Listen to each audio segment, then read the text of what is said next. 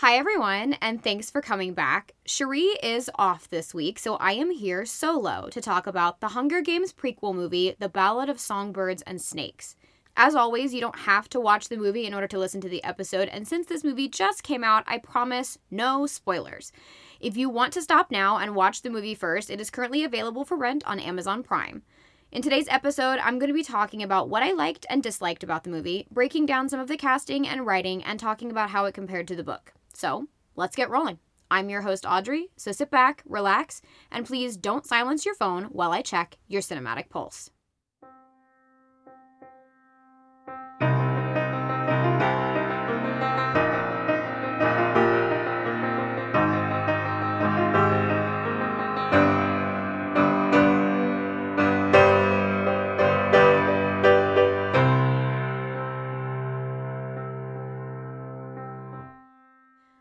So this movie takes place well before we ever see Katniss Everdeen, and it follows a young Coriolanus Snow, who you'll remember as the president from the Hunger Games movies, as he is tapped to be a mentor in the 10th Hunger Games.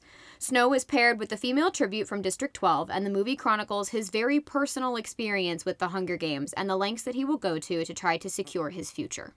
I was hesitant to even read the book at first because I am always cautious of villain origin stories. I love a good villain origin story, something that makes a person's motivations make sense. A good villain should have a fleshed out history, fears, and trauma that explain why he behaves the way that he does. But a true villain is not someone with whom we can empathize. Villain writing has really evolved over the past couple of decades. I would say, even as recently as the 90s and earlier, villains were more of a caricature, an amorphous evil that did what they did just to give our heroes someone against whom they could triumph. However, after reading this book, I realized that this story is very much not the case. Uh, Suzanne Collins did an excellent job of fleshing out her villain, and I just knew that I had to see the movie when I heard it was going to be released. Wes and I went and saw this opening weekend, and he hasn't read the book. It was really interesting having both perspectives go into the movie because we both ultimately ended up liking it, but for different reasons. Wes liked it for the reasons that I liked the book. It took a flat character and realistically fleshed him out, showed the audience all of the choices that he had made during a pivotal time in his life, and made the negative choices actually make sense with the character's desires for power and self preservation. I liked the movie because it took everything that I loved about the book and it fleshed it out on the screen in a way that not many books to movies ever can. They really tried to cram in all the important details and capture the intent of the book without sacrificing too much, which is a hard balance to strike when you have a book as your source material. They stayed true to the spirit of the story, and it was interesting getting to watch the character of Corio, short for Coriolanus, and know all of his thoughts and motivations where Wes didn't. Even then, Tom Blyth did a fantastic job in portraying what book readers will know are Corio's thoughts and feelings, even though they're rarely directly conveyed in the movie. Wes and I got to basically watch two different characters go through the same thing. Wes saw someone with the best intentions get put in difficult situations and constantly make the wrong choice. I saw someone calculating and intentional get put in situations and choose whatever way would make him come out on top you can watch the movie either way and the effect is ultimately the same, which really goes to show that they did a fantastic job translating this book from page to screen. So, speaking of Tom Blyth's excellent performance, the casting in this movie was surprising. Uh, Josh Andres Rivera played a very serious and sharp witted version of the character of Sejanus Plinth, um, and he had some one liners pulled directly from the book that he delivered with a tortured solemnity akin to Rami Malek in Mr. Robot. Um, there were lots of lines actually that they pulled directly from the book. They didn't bother trying to just rewrite dialogue. They stayed true, really true to the source material. Rachel Zegler played Lucy Gray from District 12. After reading the books, I expected them to cast someone who looked more like Katniss, but after watching this, I'm really glad they didn't. Rachel's character sings a lot in this, and I really think they cast her particularly for her voice. Um, honestly, her acting is kind of middle of the road. She really can't hold a candle to Tom Blyth. Again, he's amazing, but she's not terrible either. Um, but really, it's her voice that is the standout and and takes the cake. Every time she sang in this movie, I got absolute chills. I really wasn't expecting them to give her a southern twang, uh, but after rereading the book, I can't hear her lines any other way, especially given that District 12 is supposed to be in the South Carolina area. Her accent actually doubly makes sense. Viola Davis reprises a very similar role to ones she's had before, giving a calm but unhinged performance as Dr. Volumnia Gaul. Uh, her portrayal was reminiscent of her performance as Amanda Waller in both renditions of Suicide Squad. Powerful and intelligent, but definitely off her rocker, which Viola Davis does very well. In this movie, it was just a little bit more visible uh, the off her rockerness. Uh, the choice to give her one blue eye was, I feel like, a little on the nose, but I think ultimately it had the right effect. It made her look mad and uncomfortable, but it kept the audience's eyes trained on her because you couldn't look away from that eerie eye. So she was always very compelling every time she was on screen. And then her acting just drove her whole character home.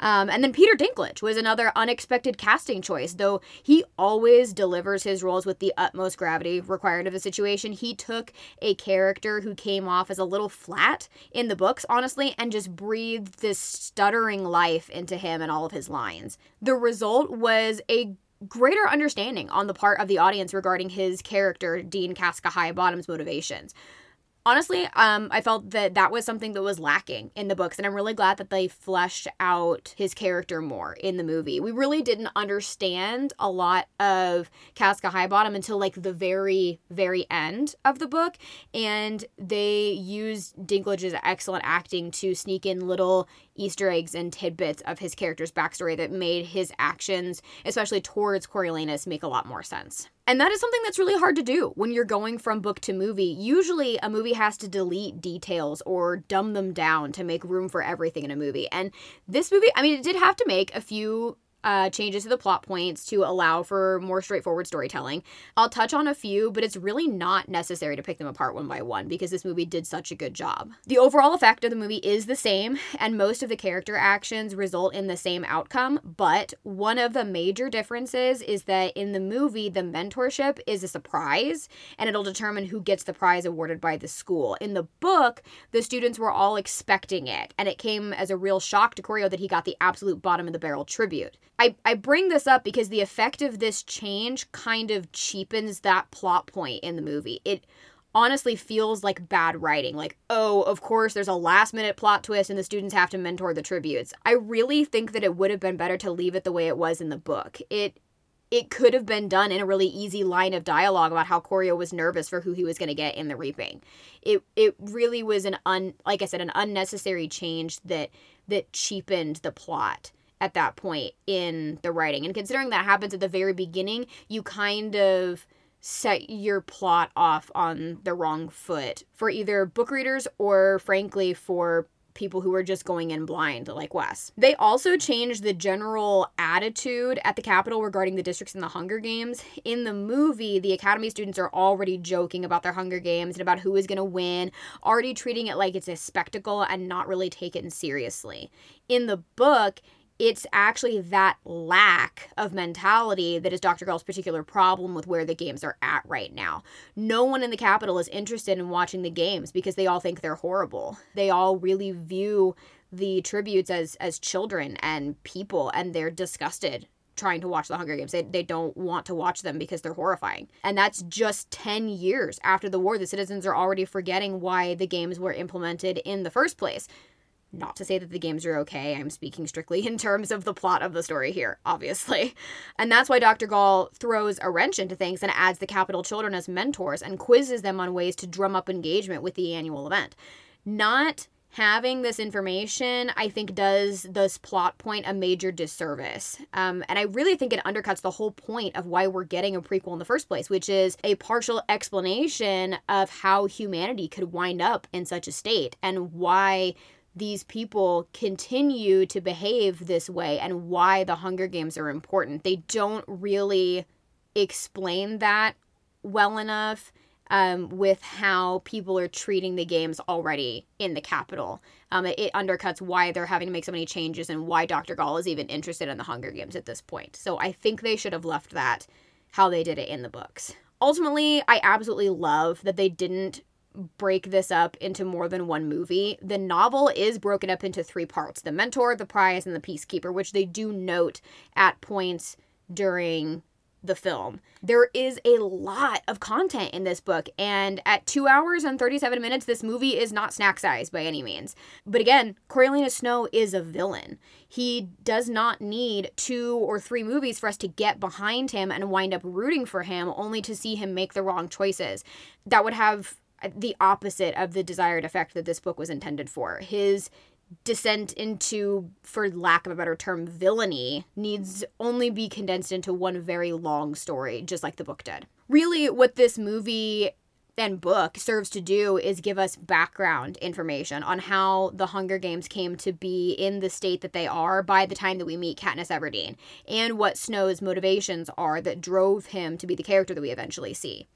Additionally, it really fleshes out how the President Snow that we know could be so unnerved by and hate the character of Katniss. I will let you fill in those blanks for yourselves once you see the movie or read the book, but I will just give you the hint that there are a lot of parallels to be drawn in the character of Lucy Gray Baird and her music, even potentially some historical ones. I'll just leave it at that. As mentioned with all the singing in this movie, James Newton Howard flat out outdid himself with this soundtrack absolutely nothing like the original Hunger Games soundtracks. He teamed up with Yuja Wang, a decorated Chinese pianist, to create a score that was both thematic and emotional. The collaboration is reminiscent of his work with violinist Hilary Hahn on the score for The Village, which we also talked about. I really feel like working with someone else takes Howard Shore's work to a whole other level. Uh, my favorite tracks on this soundtrack are Planting the Cloth, Corio in the Capitol, and Snow lands on Top. So if you're interested at all, download the soundtrack off Spotify, Apple Music, wherever, and give those tracks a listen because James Newton Howard did an amazing job with this soundtrack. I was not expecting this soundtrack to be as great as it was. I love the Hunger Games soundtrack. It's got some some definite standout themes and we do hear some of those throughout the entirety of the movie. We hear the Capitol song come back.